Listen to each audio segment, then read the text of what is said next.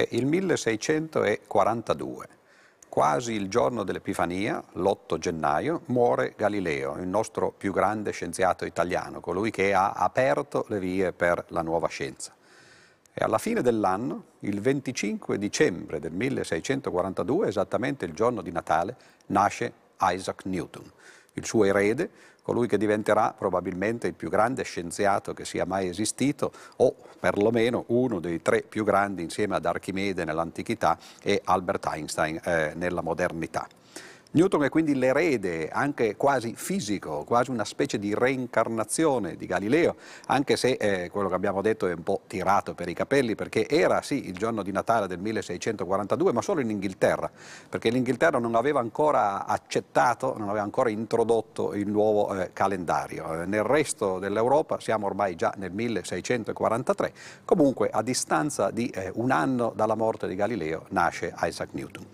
Newton eh, è, come abbiamo detto, il più grande scienziato e sicuramente colui che scrisse il più grande capolavoro eh, della fisica eh, di tutti i tempi, cioè i Principia Matematica. Ed è di lui che vogliamo parlare, eh, ma non soltanto dei Principia, non soltanto della teoria della gravitazione, per cui poi è passata alla storia, perché Newton è stato un personaggio veramente poliedrico, ha eh, agito, ha trovato risultati in tantissimi campi, dalla matematica all'ottica, alla gravitazione ma ha anche lavorato, se così vogliamo dire, perlomeno eh, si è interessato di argomenti a prima vista insospettabili che vanno dall'alchimia alla teologia. E dunque eh, affrontiamo allora oggi eh, questo grande personaggio e questo grande scienziato.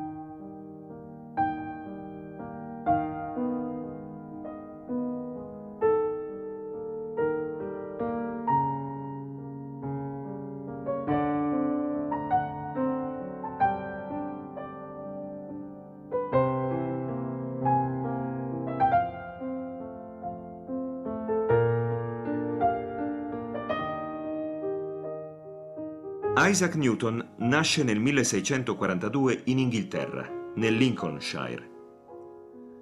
Dopo gli studi elementari si sposta nella città di Grantham per continuare gli studi medi. A scuola non si distingue in alcuna disciplina, ma si applica con passione alla creazione di stravaganti invenzioni, come mulini, orologi, ma anche strumenti astronomici. Intanto lo zio farmacista, da cui vive, riesce ad appassionare il giovane Isaac alle prime nozioni di alchimia, di fisica e di matematica. Così a 19 anni Newton decide di recarsi a Cambridge per coltivare queste passioni e si iscrive ai corsi di matematica, fisica e astronomia al Trinity College. Pochi anni dopo il college viene chiuso a causa di un'epidemia di peste e Newton si ritira nel suo villaggio natale, approfittando di questa interruzione per proseguire gli studi per conto proprio. È in quegli anni che compie alcune delle sue maggiori scoperte e al suo ritorno a Cambridge ottiene i primi riconoscimenti. A soli 27 anni gli viene assegnata la cattedra di matematica e pochi anni più tardi viene chiamato a far parte della Royal Society di Londra, la prestigiosa Accademia delle Scienze del Regno Unito. Ma la vera celebrità di Newton viene alcuni anni più tardi, nel 1687, con la pubblicazione della sua opera maggiore, I Principia Matematica, che resteranno fino al Novecento un testo di riferimento fondamentale per la fisica. Lo scienziato inglese comincia così ad essere conosciuto a livello internazionale e ad essere circondato di ammiratori. Nel 1703 viene nominato presidente della Royal Society e nel 1705 investito del titolo di Sir dalla regina Anna. Muore a Londra nel 1727, all'età di 84 anni, e viene sepolto nell'abbazia di Westminster. Dopo la sua morte, la memoria di Newton viene onorata da artisti e scrittori. Sono celebri i versi del poeta inglese Alexander Pope. La natura e le sue leggi erano nascoste nella notte. Dio disse Newton sia e tutto fu luce.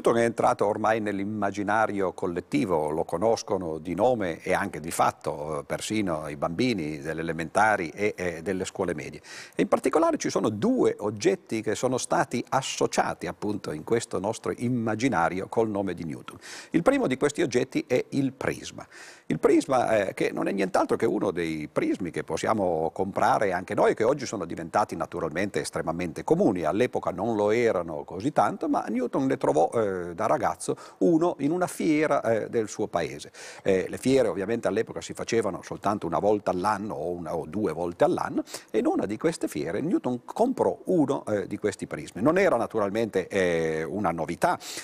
visto che appunto circolava nelle fiere e nei mercati, però però la novità fu l'uso che lui ne fece. E in questo si vede tra l'altro subito un parallelo con quello che aveva fatto Galileo col cannocchiale. Anche, Gal anche Galileo non aveva inventato il cannocchiale, come sappiamo il cannocchiale era arrivato dal nord Europa, lui l'aveva comperato, però aveva saputo usarlo in una maniera eh, assolutamente innovativa, cioè non guardando le cose che stavano intorno a lui, bensì puntandolo verso il cielo, verso la luna e verso le stelle per eh, osservare e fare le osservazioni che poi lo resero eh, eh, famoso in eh, tutto il mondo e nella nostra storia. Beh, Newton fece esattamente la stessa cosa. Questi prismi eh, erano già ovviamente in circolazione, eh, erano considerati più che altro dei giocattoli, e invece Newton ci giocò, ma in una maniera molto costruttiva. E che cosa fece? Beh, l'esperimento eh, di Newton ormai è diventato talmente banale che tutti noi lo conosciamo e anzi tutti noi ormai possiamo farlo. Basta prendere ad esempio un CD e eh, voltarlo eh, contro la luce che incide su questo CD per accorgersi che eh, questo CD quasi diventa colorato. Eh, sul, eh, sul, disco, che a prima vista sembra semplicemente bianco, appaiono tutti i colori dello spettro eh, della luce. Ebbene, Newton fu esattamente questo che fece, però lo fece in una maniera che già rivelava per l'appunto un atteggiamento perfettamente scientifico. Scoprì ovviamente che quando la luce bianca passava attraverso attraverso il prisma veniva decomposta, ma questa era semplicemente un'osservazione che molti prima di lui avevano fatto, per esempio addirittura Cartesio e tanti altri, Huygens eh, in Olanda. Newton eh, cercò di eh, osservare queste cose in maniera sistematica, in maniera appunto scientifica. Fece, e lo racconta lui stesso poi nelle memorie che eh, disse da vecchio, soprattutto negli ultimi anni della sua vita, a conoscenti, parenti e amici, disse che eh, fece un piccolo buco nelle imposte della sua camera per far passare soltanto un raggio eh, di luce, ci mise il prisma vicino e una delle innovazioni che fece fu di non osservare soltanto la luce che stava uscendo dal prisma a poca distanza, bensì di proiettarla su una parete lontana, in modo che questo spettro che si stava formando eh, si aprisse e diventasse evidente alla vista. E notò anzitutto che effettivamente si vedeva una successione di colori, quello che noi oggi chiamiamo lo spettro dei, tra virgolette, sette colori. Fu Newton, tra l'altro, a decidere che questo spettro, che in realtà è infinito, i colori sono infiniti, le gradazioni di colori sono infinite, ma fu lui a decidere che c'erano in realtà sette colori principali e lo fece per motivazioni metafisiche, in realtà per un'analogia ad esempio con le sette note del, della scala musicale. Ma non si limitò naturalmente a osservare l'esistenza di questo spettro, incominciò a fare esperimenti via via più complicati, per esempio l'anno dopo eh, comprò un secondo prisma e si accorse che se noi facevamo passare la luce nel primo prisma e la si scomponeva per l'appunto in tutti questi colori e poi si metteva un secondo prisma invertito eh, dall'altra parte, ebbene questi colori venivano ricomposti in un raggio di luce che oggi noi chiameremmo bianca. Si accorse cioè che non era soltanto un fenomeno fenomeno casuale, ma era un fenomeno sistematico che si poteva studiare appunto con i metodi scientifici. E alla fine la conclusione di tutto questo fu eh, una scoperta che all'epoca fece scalpore e che anzi incominciò a sollevare delle polemiche tra eh, gli scienziati, perché eh, gli scienziati assolutamente non credevano che questa fosse la verità. Cioè Newton scoprì che la luce bianca è bianca perché in realtà è composta di tutte le gradazioni, di tutti i colori possibili dello spettro della luce visibile, ovviamente, e che eh, la luce bianca in realtà non è un colore, così come il nero d'altra parte non è un colore, mentre invece all'epoca si pensava esattamente il contrario. I colori sono, sono raggi di luce che hanno una particolare, come noi oggi diremmo, frequenza ed è soltanto l'insieme, la mistura di tutti questi colori che produce la luce bianca e eh, per contrapposizione invece anche il colore nero.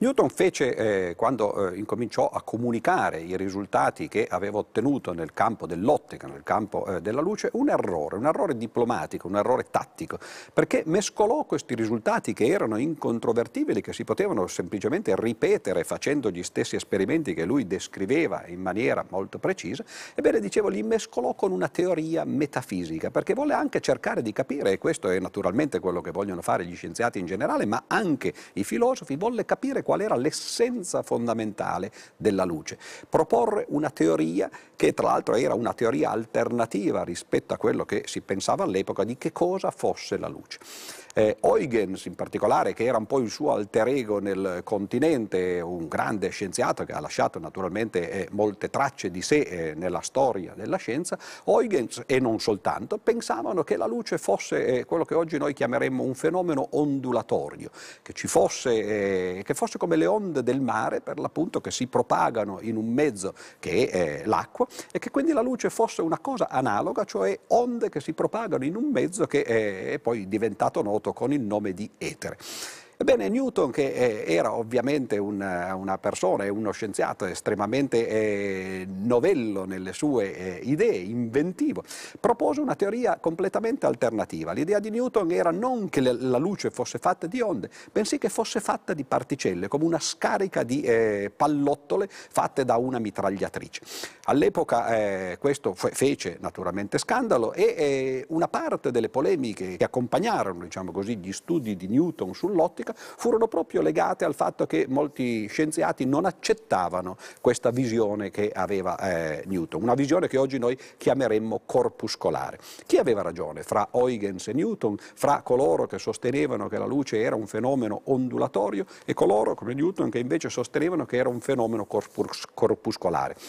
Beh, nell'Ottocento si fecero esperimenti, in particolare Young fece il famoso esperimento delle fenditure, cioè fece passare la luce eh, attraverso un'unica fenditura e poi attraverso due fenditure e scoprì quelli che oggi noi chiameremmo i fenomeni di interferenza. Lo si vede anche ad esempio quando si va al mare, quando c'è un molo che ha due entrate e l'acqua penetra, le onde penetrano attraverso queste due entrate e formano, dopo essere passate attraverso i due buchi, eh, nel, attraverso le due fenditure per l'appunto, questi fenomeni di interferenza. L'interferenza è un fenomeno caratteristico delle onde e questa fu la dimostrazione nell'Ottocento che Newton aveva torto e che invece aveva ragione Huygens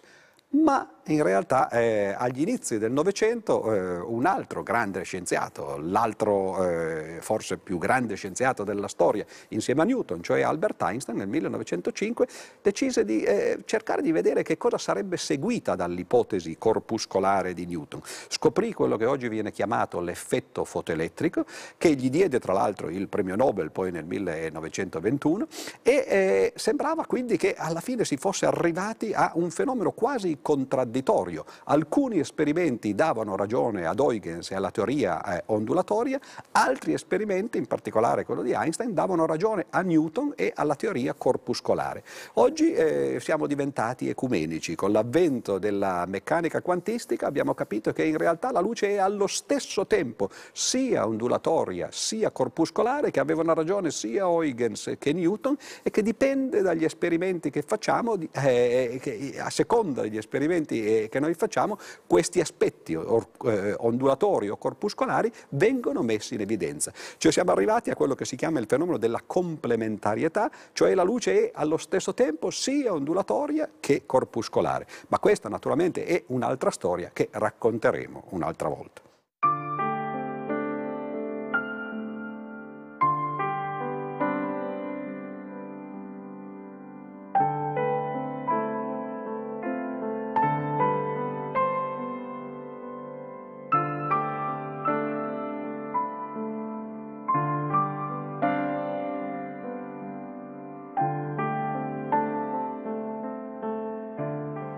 Lettera a Henry Oldenburg nel 1672, Isaac Newton scriveva Signore, vi informerò senza altre formalità che all'inizio dell'anno 1666 mi procurai un prisma triangolare di vetro per fare con esso esperimenti sui famosi fenomeni dei colori.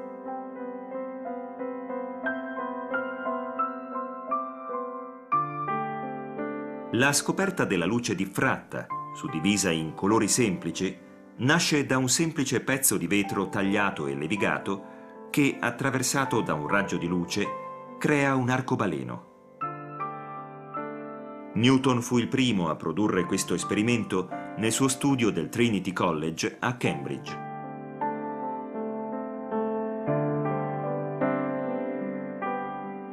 Svelò così che ciò che si era visto fino allora come luce bianca era in realtà suddivisibile in elementi più semplici,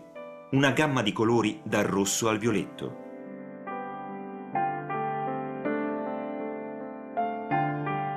L'ottica e l'immensa quantità di informazioni e di invenzioni che ne è derivata nasce simbolicamente da quel momento magico.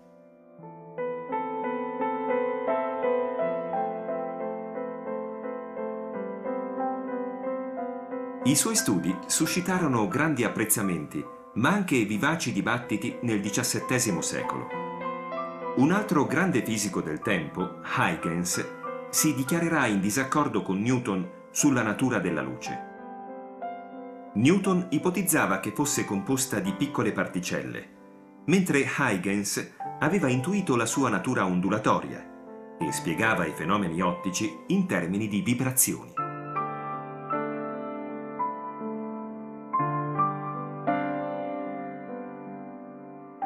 Le due concezioni, la teoria corpuscolare e la teoria ondulatoria, si confronteranno nei secoli successivi, finché la fisica novecentesca, con l'avvento della meccanica quantistica, integrerà le due visioni.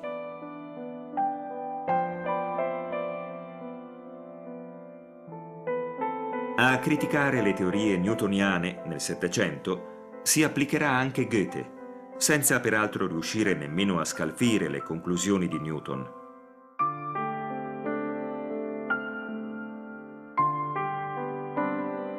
Ma al pensatore tedesco è attribuito il merito di aver notato per primo come i contesti della visione modificano la sensazione dei colori.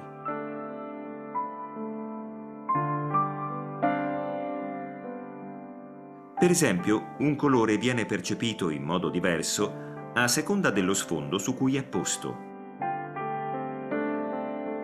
L'occhio umano è insomma tutt'altro che passivo. Una scoperta che troverà pieno riconoscimento negli studi contemporanei sulla percezione.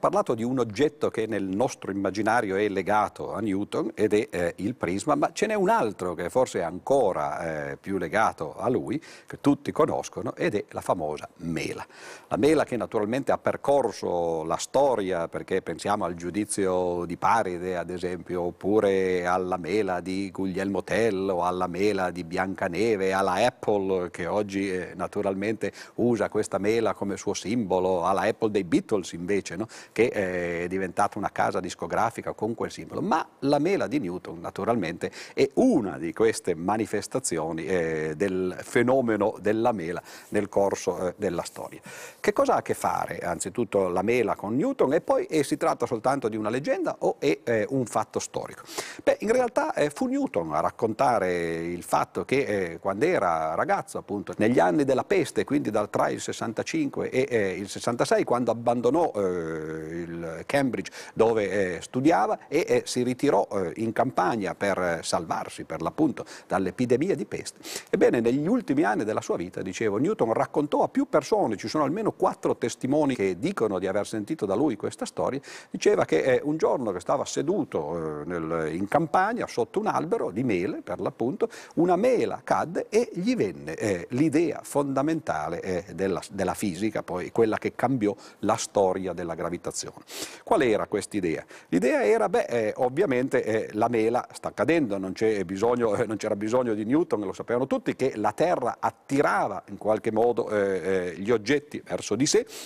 e che c'era questo fenomeno che oggi noi chiamiamo gravità o gravitazione, il fatto che eh, gli oggetti tendono a cadere eh, verso il basso. Non tutti, per esempio il fumo tende ad andare verso l'alto e questo è naturalmente qualcosa che confuse gli antichi, in particolare Aristotele, che sostennero che i corpi eh, avevano alcuni la tendenza a cadere e altri invece la tendenza a salire. Qual è stata l'intuizione che in quel momento venne a Newton? Beh, fu quella di pensare che la stessa forza che faceva cadere la mela per terra sarebbe stata eh, o avrebbe potuto essere la forza che teneva eh, in orbita la Luna. Questo naturalmente eh, sembra a prima vista qualcosa di eh, assolutamente eh, inconcepibile. Che cosa c'entra la Luna che sta girando eh, intorno alla Terra? Tra l'altro la Luna non cade e là sta ben ferma no? e ovviamente no? quindi non dovrebbe avere nessuna relazione, nessuna influenza con la gravità su questa Terra. Ma questo fu il pensiero per l'appunto che Newton ebbe e che adesso tra l'altro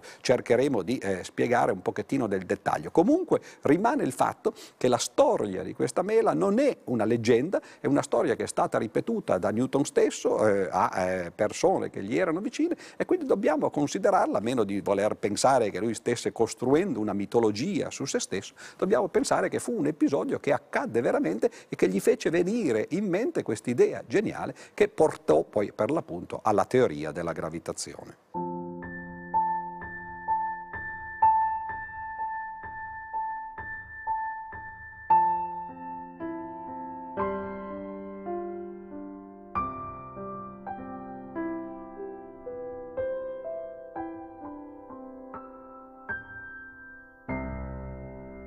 Abbiamo lasciato Newton seduto sotto l'albero di mela a meditare eh, sulle conseguenze della caduta eh, di questa mela. Tra l'altro Newton non disse mai che la mela gli cadde eh, sulla testa, questa è sicuramente eh, un'invenzione eh, posteriore. Allora qual è, qual è l'essenza dell'osservazione di Newton. Abbiamo detto la mela cade verso la Terra, così succede per tutti i corpi, quindi c'è una forza su cui poi Newton non si pronunciò, anzi in seguito poi disse non fingo delle ipotesi sulla natura della gravità, semplicemente mi limito ad osservare che c'è e quindi sappiamo che i corpi vengono attratti dalla Terra. E poi c'è un fenomeno eh, completamente differente che è eh, quello della, della Luna che gira eh, intorno alla Terra.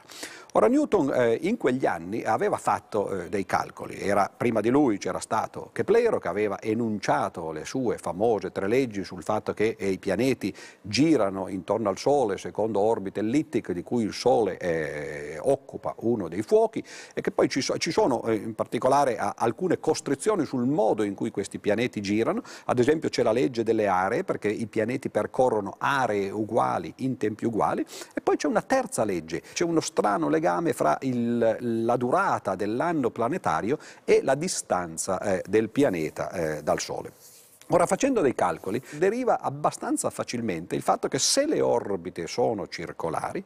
allora dalla terza legge di Keplero è possibile derivare il fatto che ci deve essere una forza che tiene i pianeti eh, vicino al Sole e questa forza deve essere inversamente proporzionale al quadrato della distanza. Questa espressione è un'espressione ovviamente matematica, ci dice che eh, la forza è diversa a seconda della distanza dei pianeti dal Sole e decresce man mano che i pianeti vanno eh, lontani, ma decresce non in maniera lineare, bensì in maniera quadratica, cioè cade molto più velocemente eh, che se fosse semplicemente eh, una proporzionalità eh, diretta. Ora, eh, per i pianeti che girano intorno al Sole c'era per l'appunto eh, la legge di Keplero eh, e quindi si poteva immaginare che ci fosse una forza che teneva eh, eh rivolta verso il Sole tutti i pianeti attorno a sé. Ma eh, per quanto riguarda invece la Luna che gira intorno alla Terra, la Luna è, è un unico eh, satellite per il nostro pianeta. Se noi fossimo stati su Giove, per esempio, dove i satelliti sono più di uno, si sarebbe potuto immaginare una cosa analoga a quella che succede nel Sistema Solare, confrontando il tempo di rivoluzione di questi satelliti e la distanza di questi satelliti dal pianeta. Nel caso però della Luna, e beh, qui siamo sfortunati perché c'è un unico satellite, quindi non possiamo confrontarlo con nulla. Ed è qui che interviene per l'appunto l'idea fondamentale di Newton, l'idea di dire ma non sarà che la forza che attrae sulla Terra i corpi, per esempio eh, le mele, ma tutto il resto, e che li attrae verso di sé, sia la stessa che sta attirando in realtà la Luna nella nostra orbita. Se fosse così, e se fosse lo stesso tipo di forza che si è scoperto, che Newton aveva scoperto, doveva tenere a sé i pianeti nel Sistema Solare, cioè una forza che decresce col quadrato della distanza, allora eh, si potrebbe immaginare di fare il calcolo di quant'è eh, la potenza, diciamo così, l'intensità di questa forza sulla Terra e poi confrontarla con la distanza luna, della Luna dalla Terra per vedere se effettivamente questa forza decresce secondo la proporzione inversa col quadrato della distanza. Newton fece questi calcoli, come li fece? Eh, anzitutto prese dal dialogo di Galileo eh, i valori che Galileo assegnava alla, alla gravità e poi prese la distanza che gli antichi già assegnavano eh, della Luna eh, dalla Terra, che era di circa 60 raggi terrestri. Attenzione, 60 raggi terrestri vuol dire che, eh, poiché la, eh, la, forza dovrebbe decrescere col quadrato della distanza, la gravità che noi sentiamo sulla superficie terrestre dovrebbe essere 3600 volte più grande di quella che si esercita sulla Luna, perché la distanza è di 60 raggi terrestri e 60 per 60 fa appunto 3600. 3600.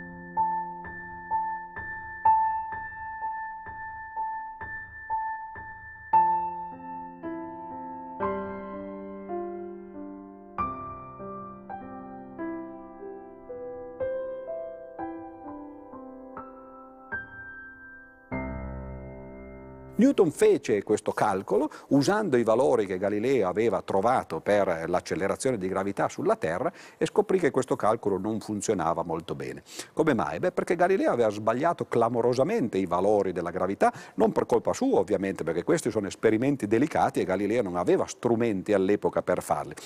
Però in seguito Newton trovò un metodo diverso da quello di Galileo, basato sul pendolo, per misurare l'accelerazione di gravità, trovò il valore che tutti noi oggi conosciamo, circa 9,8 metri al secondo quadrato per l'accelerazione di gravità eh, sulla Terra, fece la proporzione con quello che eh, avrebbe dovuto essere la gravità sulla Luna eh, prodotta dalla Terra per tenere la Luna eh, in orbita e scoprì che era effettivamente quasi 3600 volte più piccola, 3600 1660 e quando fece questo calcolo allora capì che magari c'era bisogno di raffinare ancora i valori che si ottenevano sperimentalmente, che comunque era probabilmente nella direzione giusta e che quindi la stessa forza che faceva cadere i corpi sulla Terra era quella che teneva in orbita la Luna. E questa fu la grande scoperta di Newton, capire che c'era soltanto una forza responsabile di due fenomeni a prima vista così diversi fra loro, cioè l'orbita di un satellite intorno alla Terra e la la caduta delle mele e di tutti gli altri corpi verso il centro terrestre. Naturalmente ci si può chiedere se la Luna viene attirata verso la Terra in maniera più leggera, eh, meno forte eh, che non la mela, perché 3600 volte è meno forte. Come mai però non cade alla fine sulla Terra? Beh, questo naturalmente Newton eh, lo spiegò, come d'altra parte già aveva intuito Galileo, sul fatto che in realtà la Luna, se non ci fosse qualche cosa che la fa continuamente cadere verso la Terra, se ne partirebbe, come direbbero i matematici, per la tangente, cioè il principio di inerzia, quello che Galileo eh, spiegò spiegò e eh, per primo eh, intuì, forse insieme anche eh, parzialmente a Cartesio, è che se non ci sono delle forze che intervengono sul moto di un corpo, un corpo procede in moto rettilineo all'infinito. E quindi la Luna se ne andrebbe in ogni istante eh, in maniera rettilinea eh, sulla tangente della sua orbita se non ci fosse qualche cosa che in ogni istante la fa cadere un pochettino e la mantiene per l'appunto in orbita. E quindi questa combinazione fra eh, la gravità da una parte, cioè la forza che attrae a sé la Luna, e il principio di inerzia dall'altra, la tendenza che un corpo, in particolare la Luna, ha ad andare in maniera rettilinea se non c'è qualche cosa che gli fa cambiare la direzione, ecco la combinazione fra queste due cose, gravità e inerzia, è quella che spiega il moto della Luna attorno alla Terra.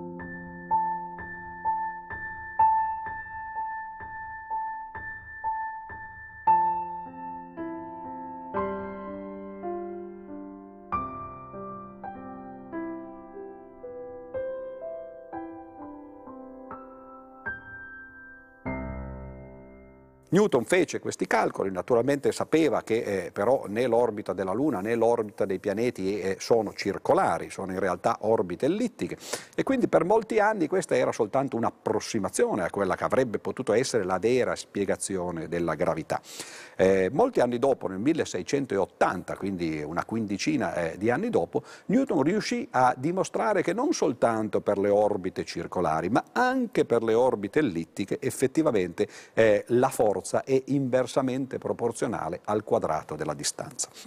Era il 1680, appunto Newton, che era una persona eh, estremamente paranoica, che quindi non comunicava agli altri i risultati che otteneva, si tenne questo risultato per sé. Ma eh, agli inizi del 1684, quindi pochi anni dopo, tre scienziati eh, si trovarono in un caffè, in un bar, eh, dopo una riunione alla Royal Society, che era una specie di accademia delle scienze, appunto reale, che era stata creata eh, qualche anno prima. Questi tre eh, personaggi erano eh, personaggi che poi hanno cambiato la storia anche loro dell'Inghilterra. Uno è il famoso Halley, eh, che ha dato il nome alla cometa, che appunto oggi si chiama la cometa di Halley. L'altro era Robert Hooke, che era un genio multiforme che qualche anno prima aveva pubblicato un libro meraviglioso che si chiamava Micrografia, cioè le osservazioni che si potevano fare al microscopio invece che al cannocchiale come eh, Galileo. E l'altro, il terzo, era Christopher Wren. I tre, Hooke, eh, Wren e Halley, eh, erano appena arrivati, eh, come ho detto, da eh, una riunione alla eh, Royal Society, che è un analogo di un'Accademia delle Scienze. Tra l'altro noi oggi stiamo appunto eh, registrando questa nostra conversazione all'Accademia delle Scienze di Torino, che tra l'altro è stata fondata pochi anni dopo in una maniera molto simile, con uno statuto analogo a quello eh, della Royal Society. Ebbene, questi tre personaggi appunto si misero a discutere sull'affermazione che Hooke aveva fatto di aver trovato effettivamente che la forza di gravità che attira eh, eh, i pianeti verso il Sole è inversamente proporzionale al quadrato della distanza nel caso che le orbite siano circolari e la sua pretesa, il, il tentativo che lui faceva di convincere gli altri due che eh, l'aveva trovato anche, l'aveva dimostrato per le orbite ellittiche. Halley eh, non ci credette e allora Wren eh, lanciò una sfida, lanciò una scommessa. Dice guarda Hooke, se tu o chiunque altro mi fate vedere che effettivamente le orbite ellittiche sono quelle determinate da questa forza inversamente proporzionale al quadrato della distanza, io vi do 40 eh, scellini, cioè quindi una, un premio in denaro per questa scommessa. Eh, Hooke eh, disse va bene, cercherò di farlo, ma i due mesi passarono e assolutamente eh, lui non riuscì a produrre questa dimostrazione. Un giorno giorno Halley andò a trovare Newton a Cambridge, era ormai eh, l'estate del 1684 e parlando con Newton gli disse ah sai abbiamo fatto una scommessa no, eh, per capire quali sarebbero le orbite eh, se la forza fosse fatta appunto eh, in questo modo. E Newton subito disse sarebbero orbite ellittiche. E Halley gli disse come fai a saperlo? E Newton rispose l'ho fatto il calcolo qualche anno fa. Halley disse fammelo vedere perché anche Hooke naturalmente dice eh, la stessa cosa, dice di essere riuscito a fare il calcolo. Newton cercò fra le sue carte, non trovò eh, il calcolo e Halley pensò certo, un altro di quelli che millantano naturalmente i risultati. Se ne andò, ma dopo un paio di mesi Newton gli scrisse una lettera una famosa lettera che in realtà è un articolo scientifico che si chiama De Motu sul moto, in cui eh, dimostrava per l'appunto quello che aveva detto che eh, aveva fatto qualche anno prima, cioè che nel caso che la forza di gravità sia inversamente proporzionale al quadrato della distanza, le orbite devono essere ellittiche come eh, diceva per l'appunto Keplero. Anzi, Newton fece di più, dimostrò che le tre leggi di Keplero sono esattamente equivalenti, messe tutte insieme, all'esistenza di una forza che è inversamente proporzionale al quadrato della distanza e che tende verso il Sole. Cioè, in altre parole, Newton scoprì che quello che Keplero aveva enunciato nelle sue tre leggi era esattamente equivalente ad affermare che la gravitazione doveva essere come lui già l'aveva intuita una ventina di anni prima nelle sue ricerche quando era ragazzo eh, durante il periodo della peste.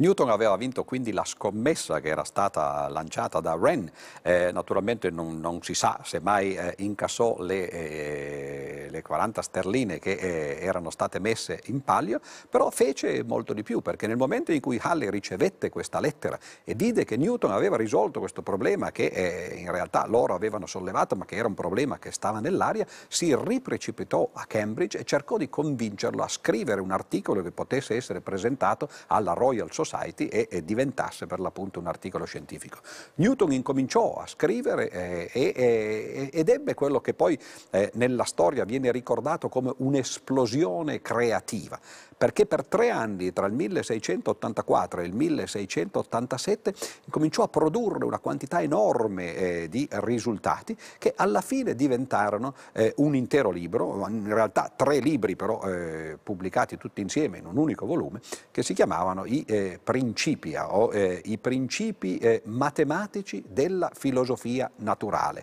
La filosofia naturale è quello che noi oggi chiameremo semplicemente la scienza, per gli antichi era appunto filosofia del della natura e però Newton eh, introdusse questa novità, i principi matematici di questa filosofia, cioè studiare quello che poi lui chiamò il sistema del mondo attraverso i mezzi matematici. Naturalmente vedremo tra poi un momento che lui aveva eh, questi mezzi perché era, se li era sviluppati eh, in particolare in quei due anni famosi tra il 1664 e il 1666, ma i principi furono eh, un libro completamente diverso dal dialogo ad esempio di eh, Galileo Galilei, altrettanto influenti, altrettanto fondamentali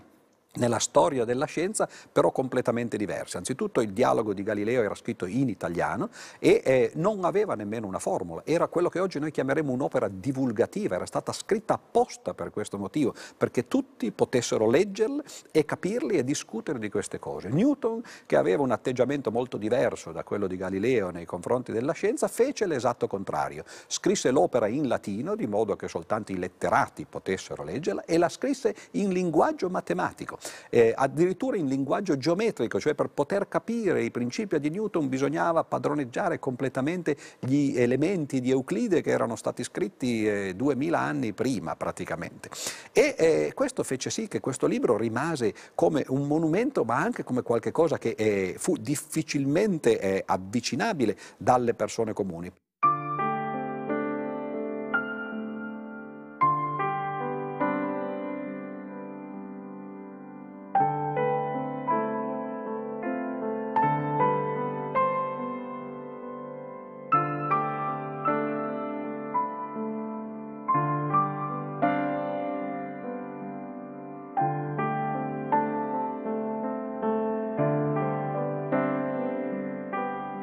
La teoria della gravitazione universale, che ottiene un immediato riconoscimento in Inghilterra, stenta per alcuni decenni a penetrare nel mondo intellettuale francese. Qui prevaleva ancora la teoria di Cartesio, che spiegava il movimento dei pianeti attraverso dei vortici formati dall'etere negli spazi interstellari.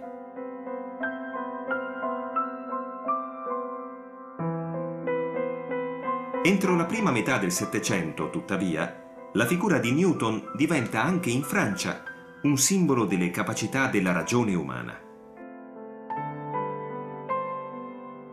Newton è il nostro Cristoforo Colombo, scrive Voltaire. Ci ha portati in un nuovo mondo. Sono gli anni in cui l'illuminismo predica un'assoluta fiducia nella ragione, l'unico strumento a disposizione dell'uomo per rischiarare la conoscenza contro le nebbie dei pregiudizi. Per questo gli illuministi, grazie soprattutto all'entusiasmo di Voltaire, vedono nell'opera scientifica di una mente come Newton un'eredità preziosa per il fiorire di un nuovo pensiero. L'Inghilterra, paese storicamente rivale, diventa per molti intellettuali francesi l'isola felice, dove la libertà ha trionfato sul dispotismo e la scienza e la filosofia guidano il progresso dell'umanità. Ma proprio grazie alla capacità di recepire e assimilare le novità provenienti dall'Inghilterra, l'illuminismo porta a Parigi il centro dell'elaborazione culturale europea, stabilendo un'egemonia sul continente. I risultati più grandiosi saranno gli scritti di Voltaire, Jean-Jacques Rousseau, Montesquieu, Quesnay e naturalmente Diderot e d'Alembert, autori dell'Encyclopédie, la grande opera simbolo della luce della ragione.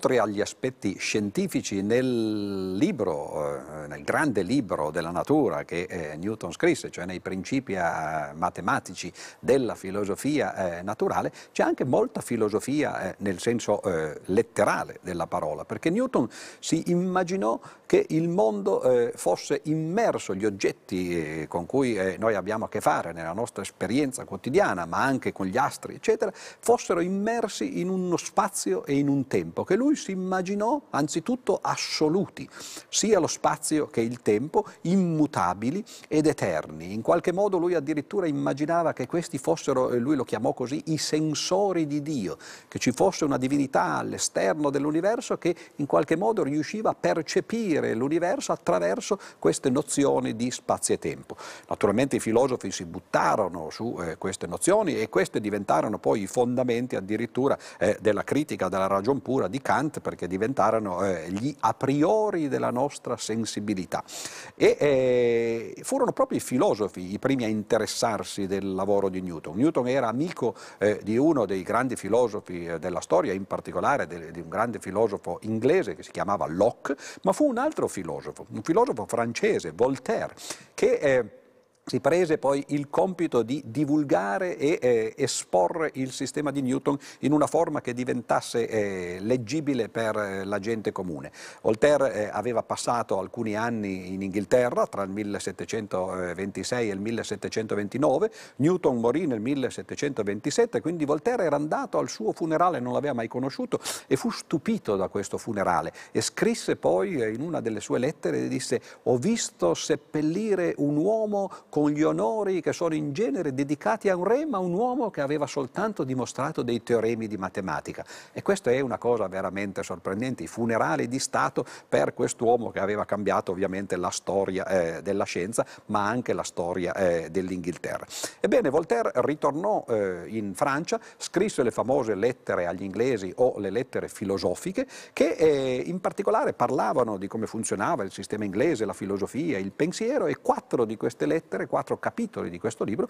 sono dedicate a una prima esposizione molto concisa, ma molto precisa, molto efficace del sistema newtoniano. Il libro fece scandalo in Francia non per le, le questioni legate a Newton, ma anche perché ovviamente Newton andava contro la filosofia cartesiana, che invece era il fondamento della filosofia francese. Il libro fu bruciato sul rogo e Voltaire si rifugiò in un castello a Sirei insieme a una signora che era sposata con, eh, con un marchese e che però eh, divenne la sua amante ed è la, la famosa marchesa Emilia de Châtelet. Ebbene, eh, rimasero i due per una decina d'anni in questo castello e pensate voi, eh, facevano naturalmente eh, parti, eh, feste, balli, eccetera, però in particolare si misero a studiare da una parte i principi di Newton e dall'altra parte l'ottica di Newton, cioè i due grandi capolavori lavori e eh, furono loro i primi divulgatori eh, del pensiero scientifico di Newton. La Marchesa, tra l'altro, eh, nonostante appunto eh, quello che si può immaginare eh, dei nobili, era una, una, ottima matematica, fu lei ad esempio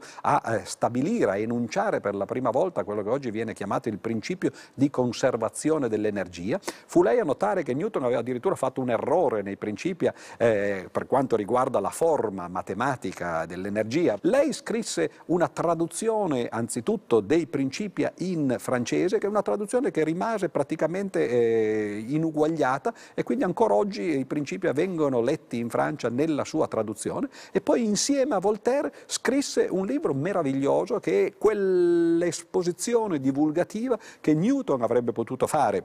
se avesse voluto raccontare le sue idee al popolo, mentre invece eh, le volle nascondere dietro l'apparenza e il linguaggio matematico, e questa esposizione si chiama Gli elementi della filosofia di Newton, che uscirono nel 1738 e che rimangono forse a tutt'oggi la miglior divulgazione di quest'opera. Quindi vedete come eh, oltre all'aspetto eh, scientifico, eh, Newton in realtà ebbe questi legami molto stretti con la filosofia, Locke, Voltaire e abbiamo citato in particolare Kant, che addirittura addirittura prese le nozioni di spazio e di tempo assoluto come fondamento della sua estetica, della sua eh, idea eh, che ci sono degli a priori della nostra eh, percezione e gli a priori sono per l'appunto lo spazio e il tempo di Newton.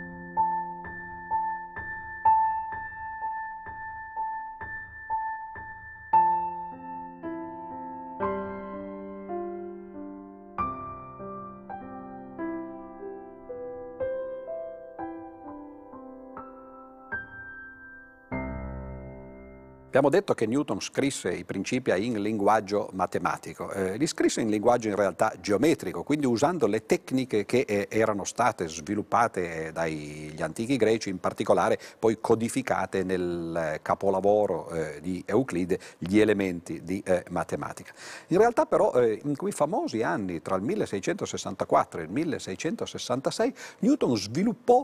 non da solo perché in realtà in, nel continente c'era anche qualcun altro che poco dopo fece la stessa cosa ed era poi il grande filosofo e matematico Leibniz, col quale lui poi tra l'altro ebbe una lunghissima disputa eh, di priorità, però dicevo in quei due anni giovanili eh, Newton sviluppò eh, un eh, nuovo strumento eh, matematico che è quello che oggi si chiama il calcolo infinitesimale o l'analisi infinitesimale. È ciò che si studia negli ultimi anni delle scuole superiori, ai licei, negli istituti tecnici, è diventato lo strumento quotidiano eh, di tutti coloro che vogliono applicare la matematica alla fisica, ma Newton ne trovò appunto alcune delle eh, forme e, e, dei risultati dei teoremi più importanti. Sviluppò eh, anzitutto eh, il, il eh, legame, eh, che è un legame di eh, contrapposizione, quasi di dualità tra le operazioni che molti di voi conosceranno, da una parte l'operazione di derivazione che serve poi per calcolare ad esempio le tangenti alle curve e dall'altra parte l'operazione di integrazione che è quella che serve per calcolare le aree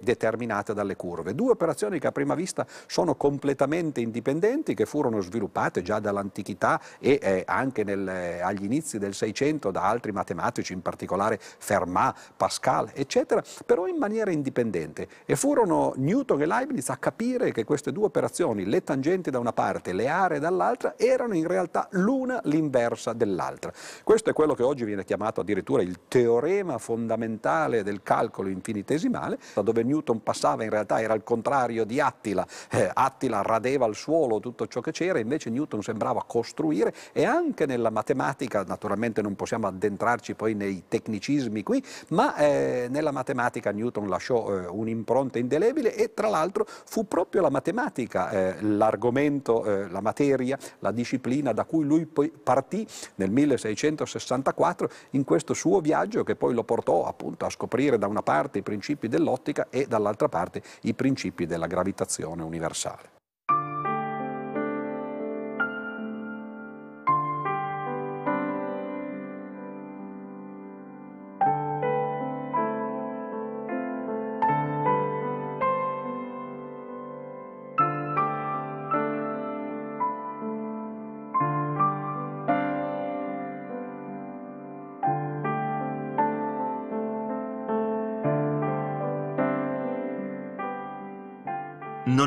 Caso che il calcolo infinitesimale, agli albori del Settecento, sia stato portato alla luce nello stesso momento da due grandi menti,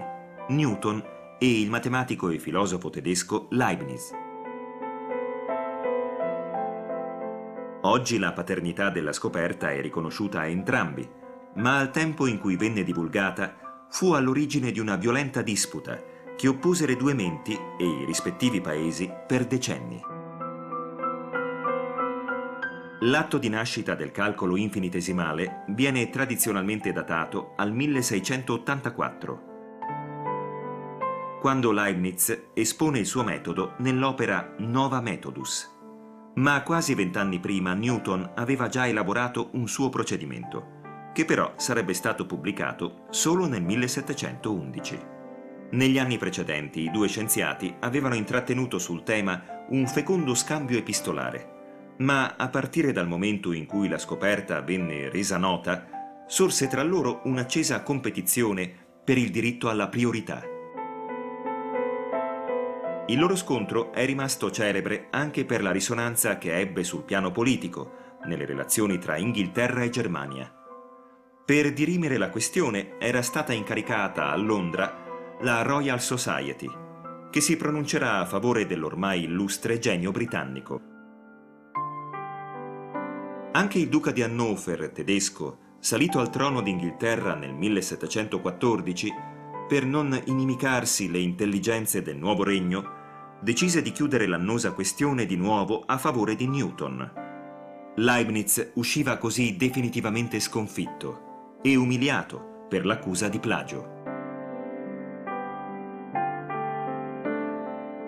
ma i posteri gli tributeranno, nella storia del calcolo, il merito che gli era stato negato in vita, chiudendo così la faticosa partita con un equilibrato giudizio di parità.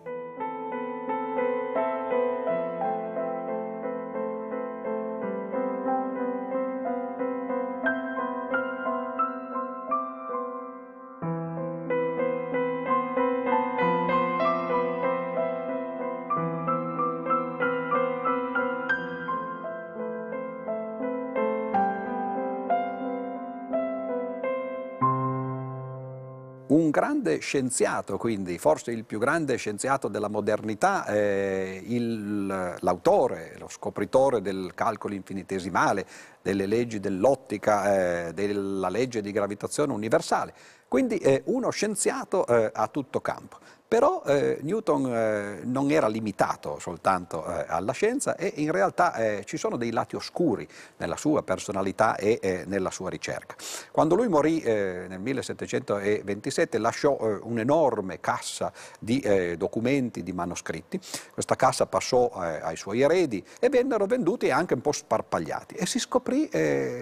con una certa sorpresa che Newton aveva in realtà dedicato la maggior parte delle sue attività intellettuali ad altre discipline, eh, non alla fisica, non eh, all'ottica, eh, non alla matematica, bensì all'alchimia da una parte e alla teologia dall'altra. La maggior parte degli scritti alchemici di Newton furono comprati da Keynes, il grande economista, che cercò di radunarli e poi li regalò eh, all'università eh, a Cambridge dove lui stava. E quando Keynes li studiò incominciò a leggerli, scoprì veramente eh, un, eh, un Newton completamente diverso. Lo chiamò semplicemente uno stregone, dice, non era il primo scienziato della modernità, ma era l'ultimo dei maghi, l'ultimo erede di quei eh, babilonesi, di quei sumeri, di quegli assiri che facevano praticamente le osservazioni in cielo, gli astrologi eh, che avevano incominciato eh, a, a, fare appunto esperimenti di alchimia. Tra l'altro chi legge le lettere di Newton, chi legge i suoi lavori si accorge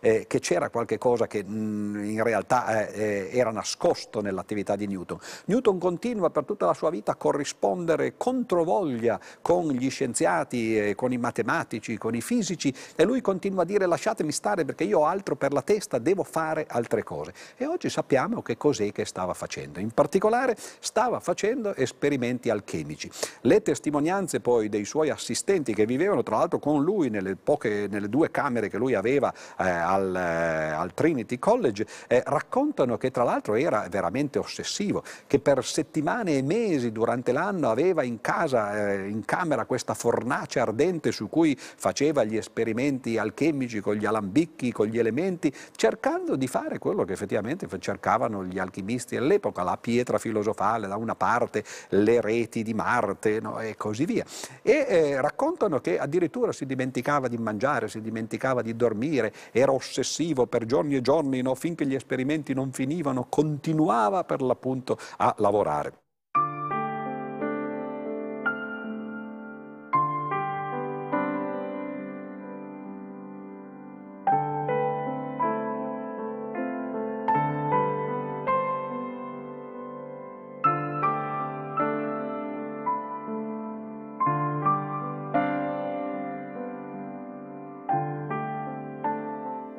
Tra il Medioevo e il XVII secolo l'alchimia attingeva ad un insieme di conoscenze provenienti dai campi più disparati, dalla fisica alla chimica, dalla filosofia alla metafisica. La conoscenza non era fine a se stessa, ma volta al raggiungimento di determinati obiettivi,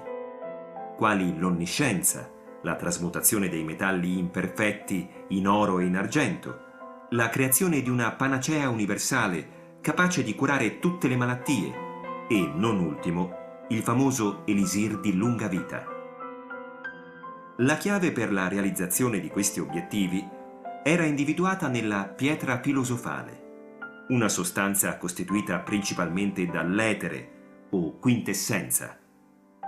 Secondo la dottrina aristotelica, questo quinto elemento, diverso dai quattro costituenti il mondo terrestre, aria, acqua, terra, fuoco, era il componente fondamentale del mondo celeste.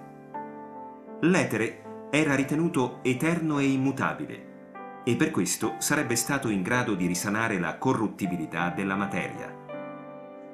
In quest'ottica, riuscire a creare un metallo puro come l'oro, a partire da metalli vili, significava comprendere come rendere immortale un corpo mortale. Fino alla fine del XVII secolo, in Europa l'alchimia era considerata una scienza a tutti gli effetti. Persino Isaac Newton, uno dei padri del pensiero scientifico, dedicò anni alle ricerche alchemiche, che condusse però sempre in gran segreto. Fu John Maynard Keynes, celebre economista britannico, a scoprire l'interesse dello scienziato per l'alchimia, grazie ai manoscritti newtoniani che si era giudicato all'asta. Con l'avvento dell'illuminismo e la nascita della chimica moderna, si fece strada un approccio più razionale alla scienza e lo studio dell'alchimia subì inevitabilmente un progressivo e inarrestabile declino.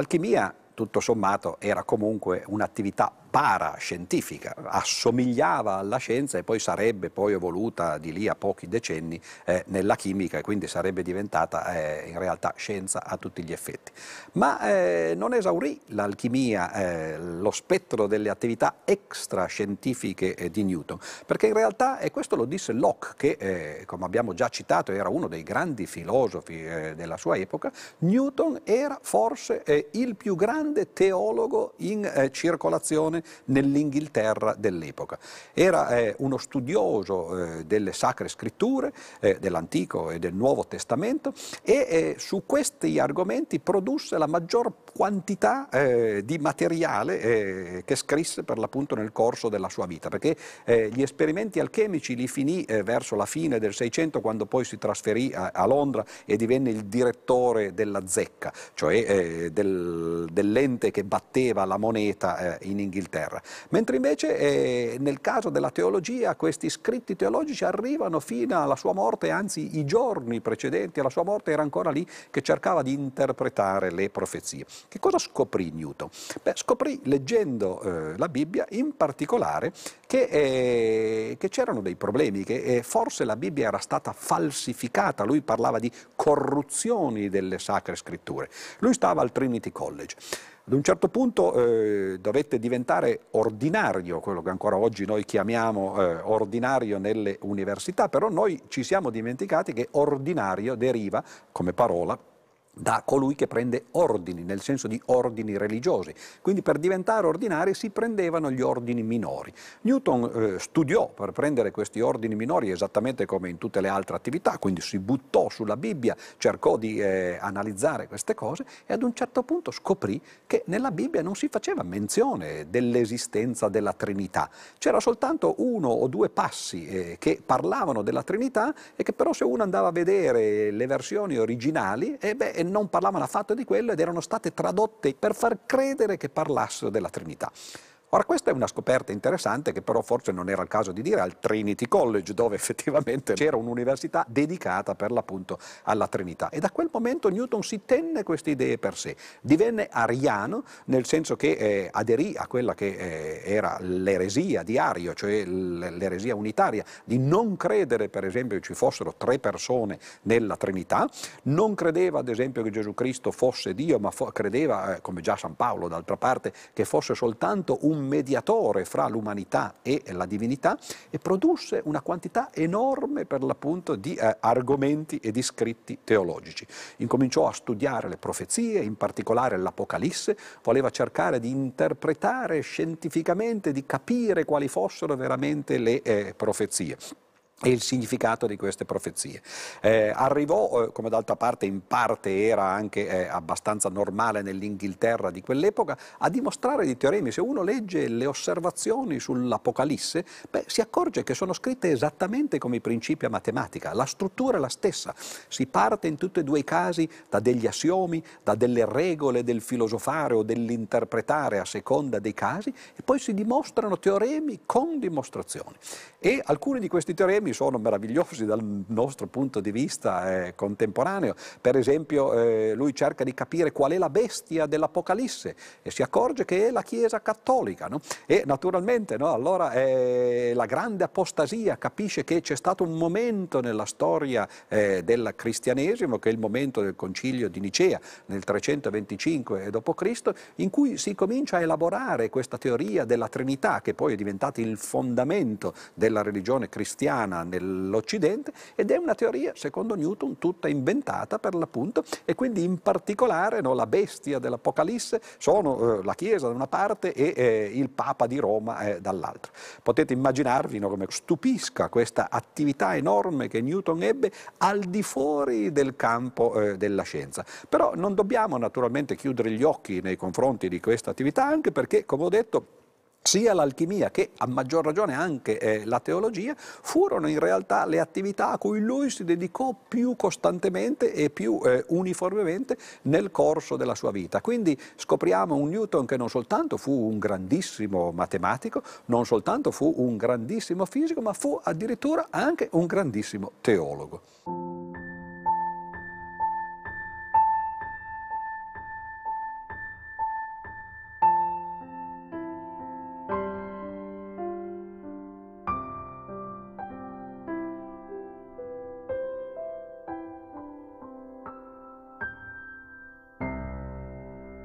Qual è il nostro giudizio eh, finale eh, sull'uomo e sullo scienziato Newton?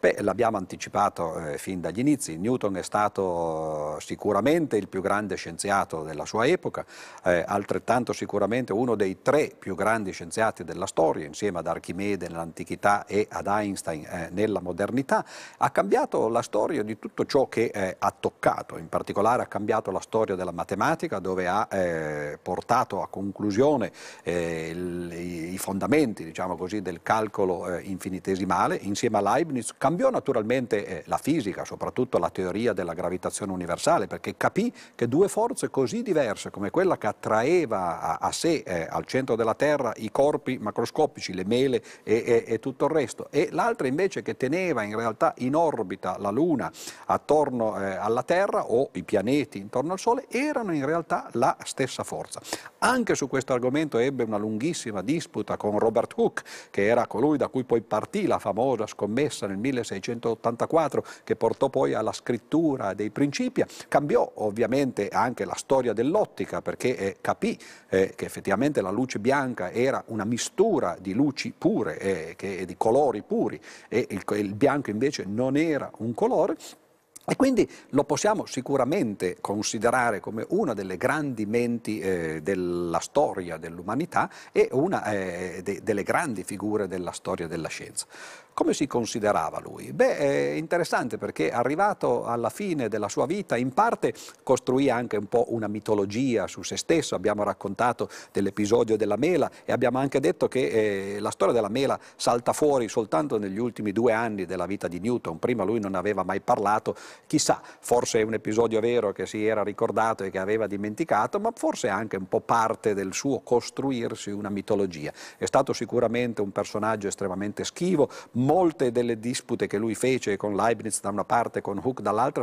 potute, eh, si sarebbe potuto evitarle se lui semplicemente avesse pubblicato e divulgato i risultati che otteneva, che invece teneva per sé, non li eh, distribuiva in giro, ma poi nel momento in cui qualcuno veniva a saperle, allora poi si infuriava no? e, e, o, o se qualcuno trovava indipendentemente gli stessi risultati, poi reclamava la sua eh, priorità. Però alla fine della sua vita, un giorno, raccontò eh, a un amico eh, come lui si vedeva e questa è forse la conclusione più appropriata eh, per eh, la nostra storia. Lui disse che in realtà dopo aver ottenuto tutti questi bellissimi risultati, ciascuno dei quali avrebbe fatto la fama di uno scienziato e quindi immaginiamoci tutti insieme invece, ebbene lui si vedeva semplicemente come un bambino che sta eh, sulla spiaggia in riva al mare. Il bambino che eh, cerca sulla spiaggia dei sassolini